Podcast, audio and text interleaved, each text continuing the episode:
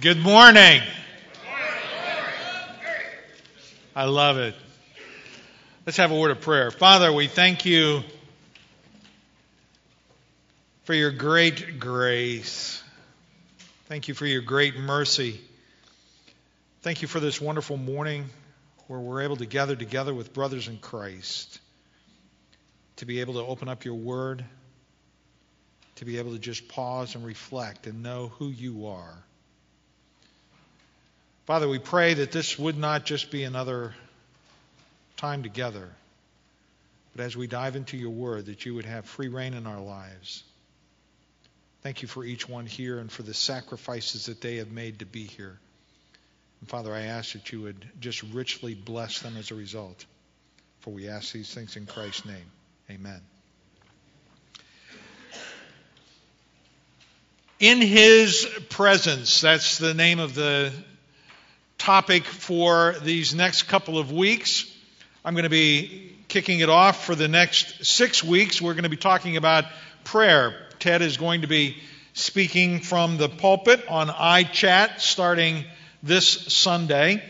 The small groups will be working through iChat material in their small groups.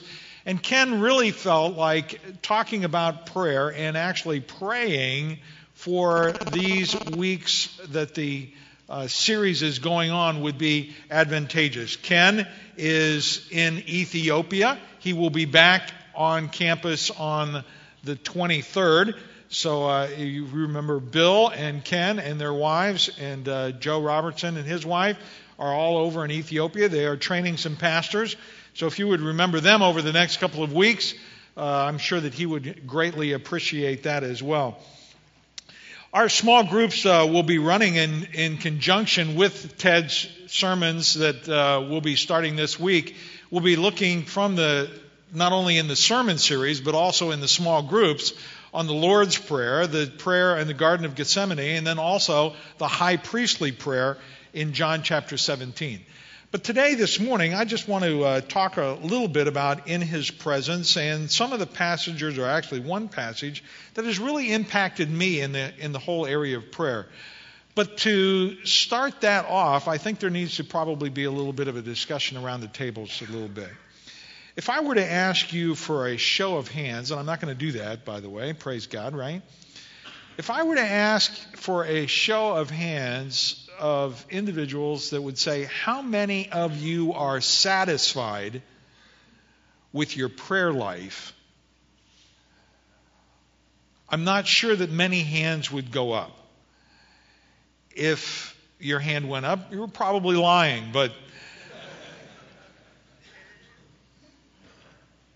not many of us, probably at the deepest part of our being, are truly satisfied with, the, with our prayer life. And that leads us into really the first question that I want to pose to the, to the tables. And the question for the discussion time is why don't we pray more? Why don't we pray more? Take some minutes around your table and come up with some reasons and, and be honest. This is one of those those times where you're saying, you know, how am I doing in the whole area of prayer? And not only how am I doing in the area of prayer, but why don't we pray more? Take, take a few minutes and discuss that question. Why don't we feel, pray more? You know, there's a variety of reasons, I think, as to, as I've thought about it over the years as to what the underlying problem is here with our prayer life. The bottom line answer really is, is that we don't feel a need to pray. We don't feel a need to pray. You know, we feel a need to eat, and when we feel a need to eat, we eat because we're desperate. We feel a need to sleep, and when we feel the need to sleep, we sleep because that's something that we passionately need. But ultimately, we really don't feel the need to pray. If we really felt the need to pray, we would pray. We desperately need God's help. We desperately need to pray, yet because of our position in life, whether or not we, we are very comfortable, being very, very comfortable, or whatever, we believe that we can either do it in our own power or that we are sufficient enough within ourselves to be able to pull it off. We don't really recognize how desperately sinful we are, how poor, how blind, how needy we really are spiritually, and because of that, we just kind of mosey through life doing our own thing.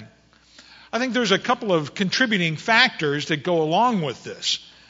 Uh, not only this bottom line issue of not feeling the need to pray. I think there's some bottom line issues. The bottom line, one bottom line is, is that prayer seems unnatural to us. That's a contributing factor. You know, we're taught that the only way to be able to achieve something is to be able to uh, is to is through action. And prayer doesn't appear to us to be action. In fact, it, it seems to be inaction. And so, all through life, from our, from our earliest childhood, you know, the way that we're taught is you achieve things through action. Prayer seems to us to be inaction. And so, consequently, that plays into our difficulty with really forcing ourselves or getting ourselves into a routine of really praying, praying more. Secondly, it seems to be somewhat of an admission of weakness. And for guys, that's a big one. Because we're taught to be strong, independent. We can do things on our own. Raise yourself up from the bootstraps. Let's get it going. And to pray somehow puts it over into a category where, well, now you are admitting that you don't have it all together. Now you're admitting that you really are needy. Now you are admitting that you can't do it on your own. And because of that, there's something within us, especially guys, that say, it sounds like weakness to me. And I don't want to come across as weak. Thirdly, I think that it seems to be unrelated to the actual results. It's very, very difficult for us to be able to tie the answer to prayer to the prayer itself. And we do this all the time. We might pray for healing of an individual, and when that individual then is healed, we say, well, either, gosh, that was a coincidence, or the modern miracles of, of, of uh, uh, the doctors or the physicians. And it's difficult for us to really be able to tie the answer to prayer, except in some very specific instances, the answer to prayer to the prayer itself. And so, because it's unnatural, because it seems like an admission of weakness, because it seems unrelated to the actual result, those contributing factors make it difficult for us to really enter into that whole area of prayer. D.L. Moody said, The world has yet to see what God can do with and for and through and in a man who is fully and wholly consecrated to Jesus Christ. And I think that's true. But you know, the interesting part about this whole thing is that Jesus, as we saw last semester, Jesus was the epitome of dependent upon the Father. And he was always in prayer. We find him in prayer in Mark chapter 1, 35. We see him praying in the morning. In Mark 6, we see him praying in the evening. In Luke 5 and Luke 9, we see him praying in solitude. In Luke 6, we see him praying all night. We see him praying the high priestly prayer in John chapter 17. We see him praying in the Garden of Gethsemane in Luke chapter 22. The, the Son of God took time to be able to pray. And he recognized how dependent that he was upon the Father to be able to accomplish the Father's will through his life. If the Son of God, Jesus Christ, recognized his dependence upon the Father to be able to accomplish the Father's will, how much more should we? But there's a passage that I think that Jesus now ends kind of like with a punctuation mark. He kind of puts a puts a dunk on there.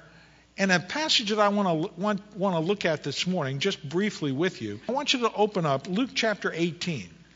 Because Jesus here kind of puts a punctuation mark on, on prayer. And I think that punctuation mark has encouraged me in the whole area of prayer, and I want to share that passage with you.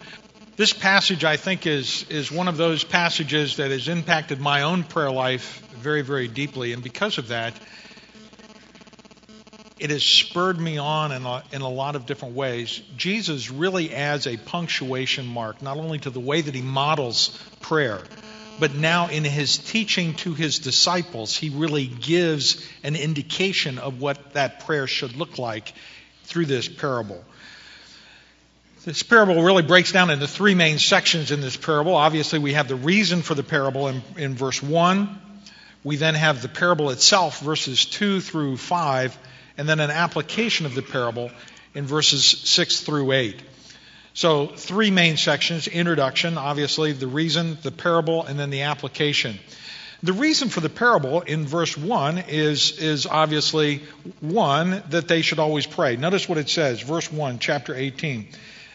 Then Jesus told his disciples a parable. A parable was to reveal truth to some, hide truth from others. Reveal truth to some, hide truth from others. And so he begins to speak to them in a parable. So a parable models real life truth, it parallels truth. And one of the characteristics of a parable that is not often thought about, but one of the characteristics of a parable is that you have to think about the parable and you have to think about making it making it applicable. And because of that, that that's the reason that it kind of hides truth from some. Some people are not willing to work to really understand the parable.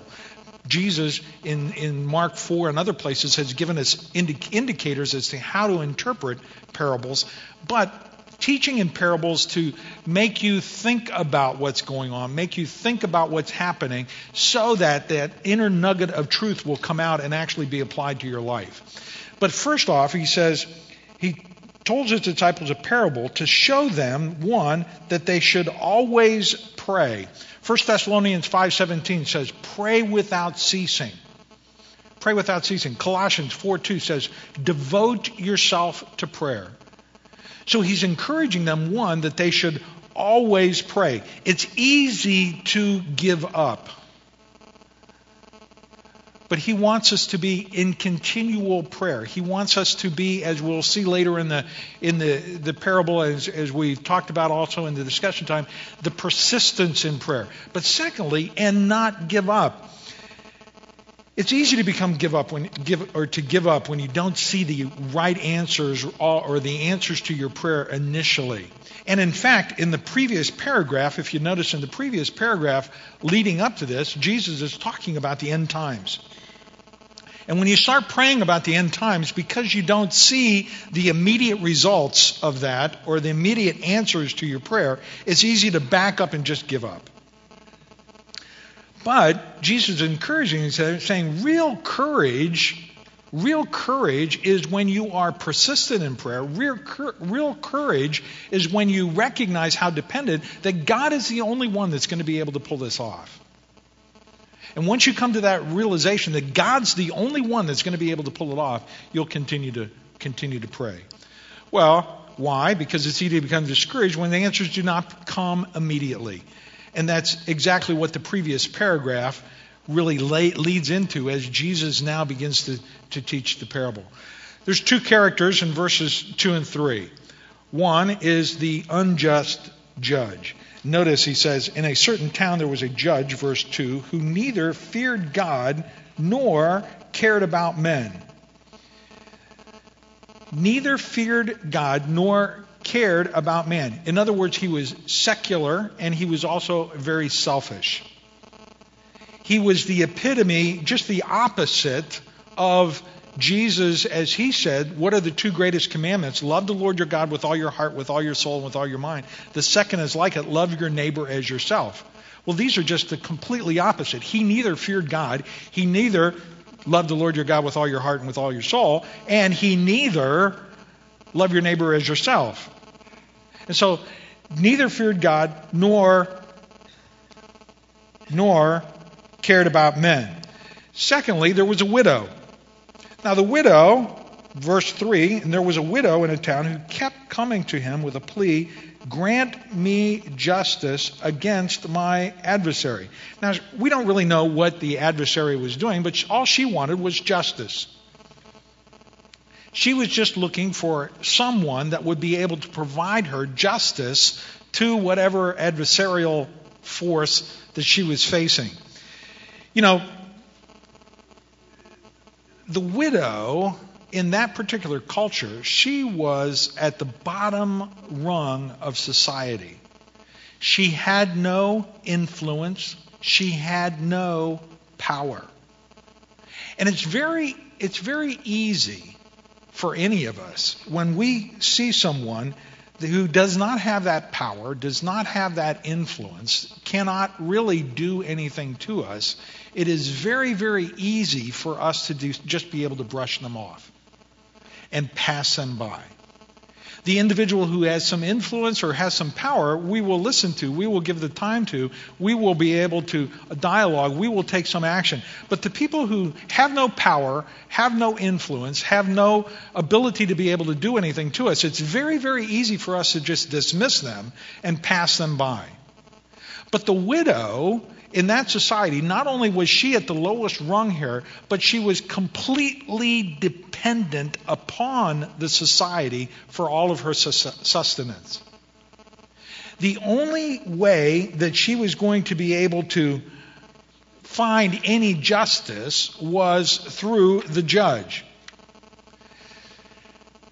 Now, think about it. The widow really becomes a very apt symbol for the Church of Jesus Christ. Because in today's society, really, the church really has very little influence and very little power in the world. Uh, not too many people, when the church speaks, not too many leaders from countries really stand up to rise. Uh, nobody really listens to the church. Uh, they're, they're pretty well at the bottom rung. Uh, they may tip the hat, thank you very much. But as far as power, influence, and the ability to be able to guide and lead, not at the top of their of the leaders list. And so it becomes a very apt apt description. And why why is that true in today's society? Why is it that true? Because the church is dealing on the spiritual realm, not in the physical realm. And it's difficult for the people in the physical realm to really be able to understand the spiritual realm to begin with, nor do they really care. And so, consequently, the church has very, very little power. The difficulty that she faced, though, was in verse 4. For some time he refused, but finally he said to himself, Even though I don't fear God and care about me yet, yet because this widow keeps bothering me, I will see that she gets justice so that she won't eventually wear out her coming. For some time he refused. It's a continual, imperfect tense there, continual rejection. There was a continual rejection by the, by the judge. In other words, it just wasn't one time, it was a continual rejection. He could care less. He was indifferent. Really, no, no impact upon him at all. And so, consequently, you know, I don't care whether or not the adversary has, has wronged you or not. It doesn't really make any difference to me.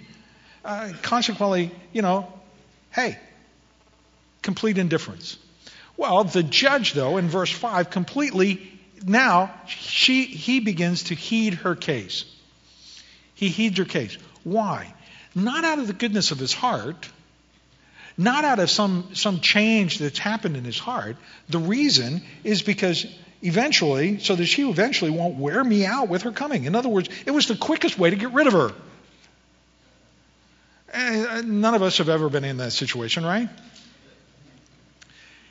That the woman whom God has given to you continues to come and bother you or whatever. And sometimes, you know, it's it's it's easy to smile sweetly for a period of time. Eventually, though, you know, you begin to lose some of your sanctification in that process.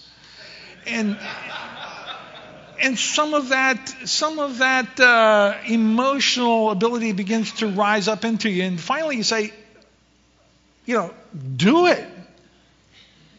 Whatever it is, woman, do it. Unless she continually wears you out by her coming. So this guy didn't have a change in his heart. He just had a basically a change of, hey, the quickest way to be able to get rid of this woman is to be able to grant her re- request. And so he does heed her place. We get to the application. And this is where this is where Jesus really now begins to lay it on. He says, Listen to what the unjust judge says. The unjust judge was moved by the persistence of the widow. Secondly, even when the unjust judge was not moved by reverence for God or for concern for God for, for man, he was just moved by the persistence of the widow. But secondly, will not God bring about justice for his chosen ones? The argument here is from the lesser to the greater. Here, what you have is you have an unjust judge, but you have a righteous God. Lesser, unjust judge, greater, righteous God. If an unjust judge will heed a persistent widow, how much more will a just God heed his chosen people? And so you have, if this guy is continually bothered by this woman to a place where he gives in, how much more will a righteous God listen to his chosen people? He is good. Will not God bring about, verse 7, justice for his chosen ones who cry out to him day and night? Will he keep putting them off? I tell you, he will see that they will get justice and quickly because he is righteous and we're dealing with chosen people. But what's this last sentence doing on here?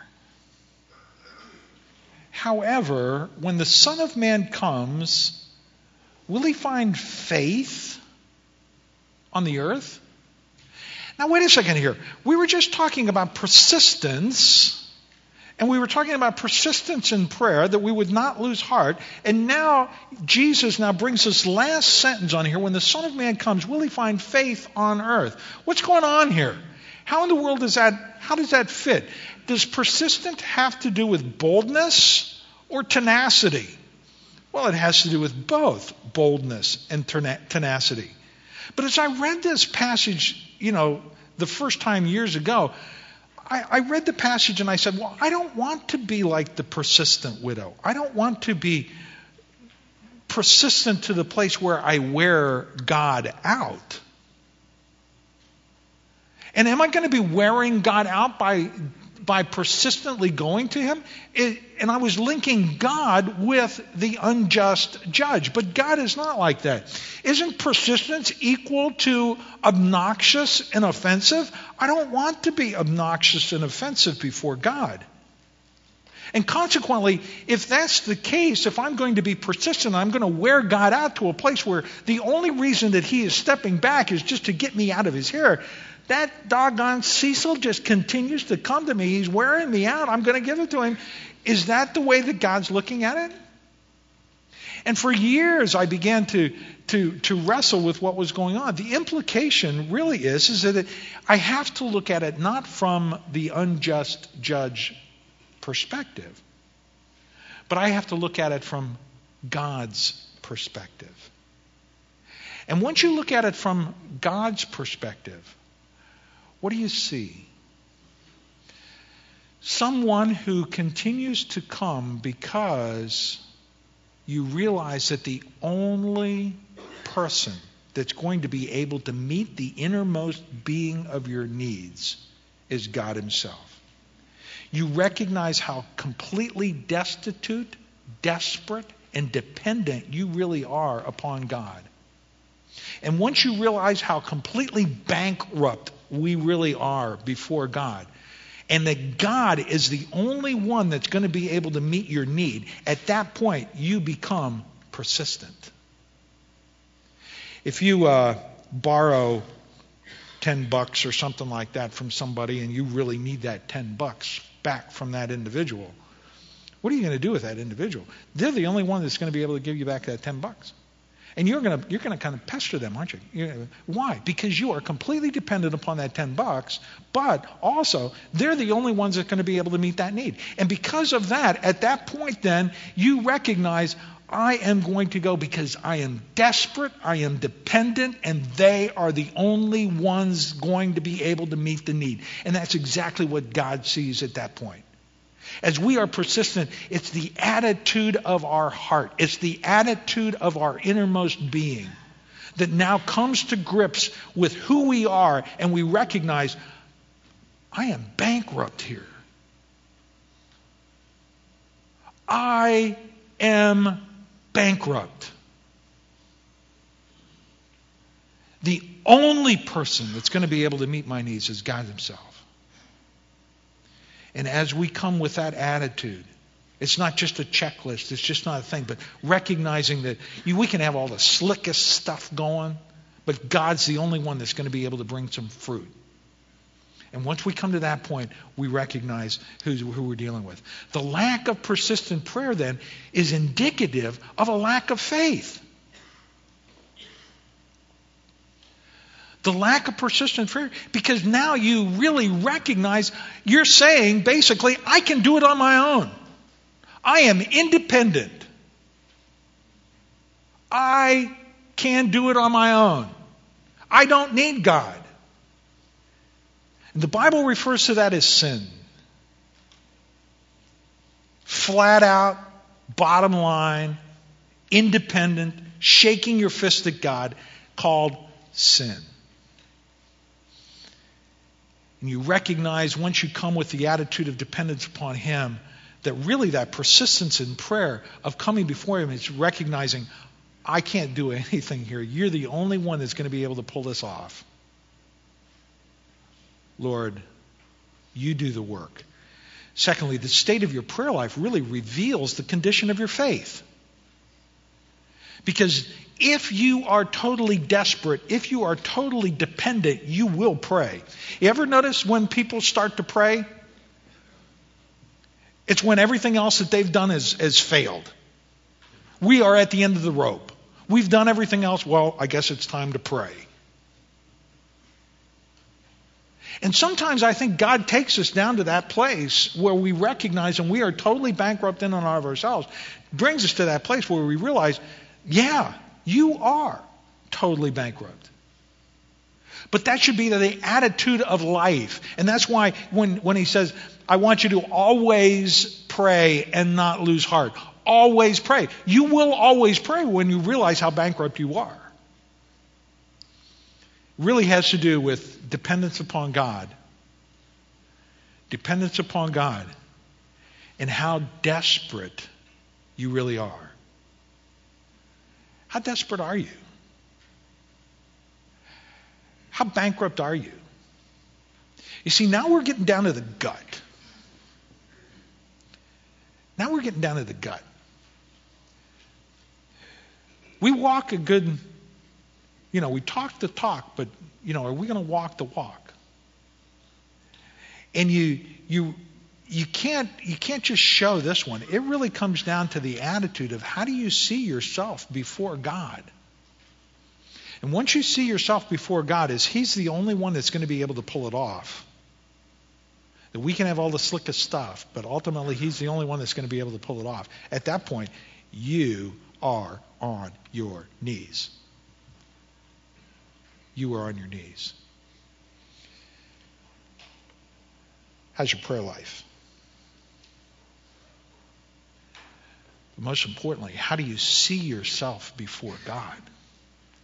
If you go into prayer with just kind of a checklist, tick, tick, tick, tick, tick, tick, and you just kind of rote memory without the attitude, really, independence of desperateness before you, just kind of going through the motions. But once you realize that He's the only one He is the only one that's going to be able to meet your needs. Just like the widow recognized that that judge was the only one that was going to be able to bring about justice. She was totally desperate. She was totally dependent upon him.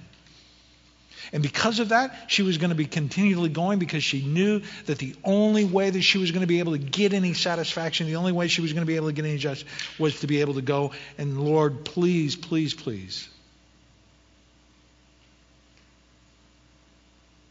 Do you see yourself that dependent? Do you see yourself that desperate? Do you see yourself as totally bankrupt before God? Ben's going to, the lesson really is, is the most powerful influence on earth is prayer of a faithful person.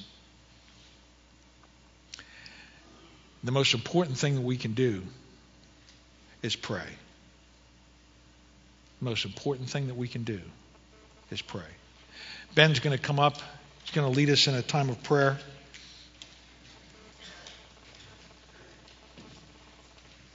Take us before the throne of grace. Well, thanks, Doug. Guys, I'm just going to sit up here and lead us through a quick prayer. I think it makes a lot of sense to end today on prayer.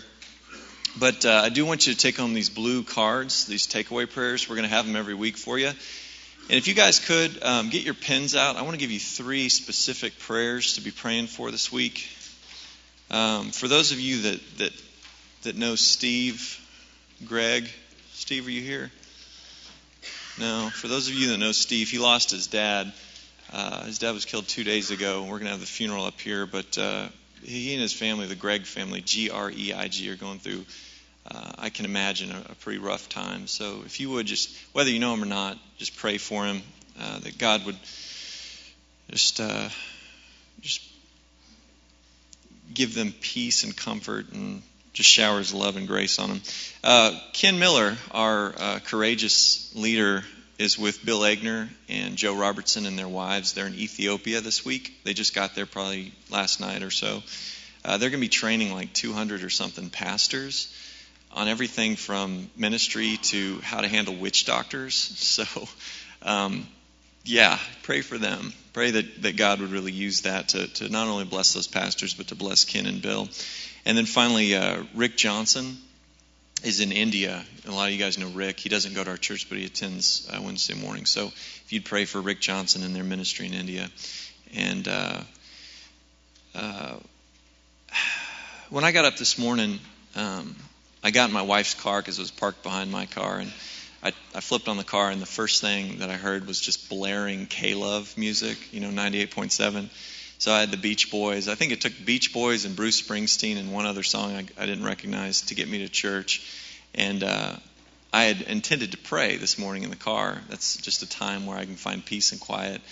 And I just, I got here and I was like, oh man. So I had to run around and start doing stuff. But just the distractions that exist in our lives. Um, uh, my prayer for you guys for the next six weeks and beyond is that God is going to filter out those distractions and, and give you times of peace and quiet to recognize your bankruptcy, like Doug talked about, and recognize his character of grace and power. So, if you would, I'm going to go ahead and lead us through, and then we'll get you guys out here in three minutes. Uh, Father God, we acknowledge uh, that we as men here at Christ Chapel have not been the spiritual leaders um, that, that, you've called us to be.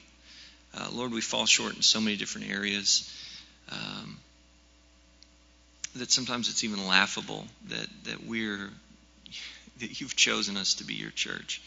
Uh, Lord, I, I pray that uh, that we as men would recognize our bankruptcy and that we would depend on you to break down uh, these barriers that exist in our lives that uh, discourage us from prayer. Uh, these lies that uh, that prayer is not important and that prayer is inaction and uh, is worthless compared to our action and our abilities. Uh, Lord, we ask that you would open the eyes of every man in this room and every man that's going to be participating to our need for prayer uh, as we move towards Christ likeness. Um, Lord God, we pray that your Holy Spirit would lead and guide our prayers not only today, but for the rest of this series and beyond. Um, Lord God, we confess uh, our sin before you, and every single guy in here uh, knows it, and, and even some that they don't recognize that sin in their lives. God, I pray that you would expose those things, that sin, that, that attitude of independence in our lives, and uh, and that you would just spotlight it, and that we would depend on you to, to cut it out of our lives, God, and replace it with uh, Christ likeness. Um, Lord, we pray that uh, that you would begin a mighty work here at Christ Chapel, and that you would start it right here in this room with these men. We pray that you would prepare their hearts, that you would expose areas of our lives that need your transforming touch, that we just can't muster up the ability to, to transform on our own. Um, Lord, we pray that you would search us out as only you can, and that you would reveal to us that we need your transforming touch. Um, Lord, we pray for the men of Christ Chapel. We pray for a spirit of brokenness. Uh, we pray that they would seek you first in your righteousness. Uh, we pray that here at our church, you would raise up servant leaders,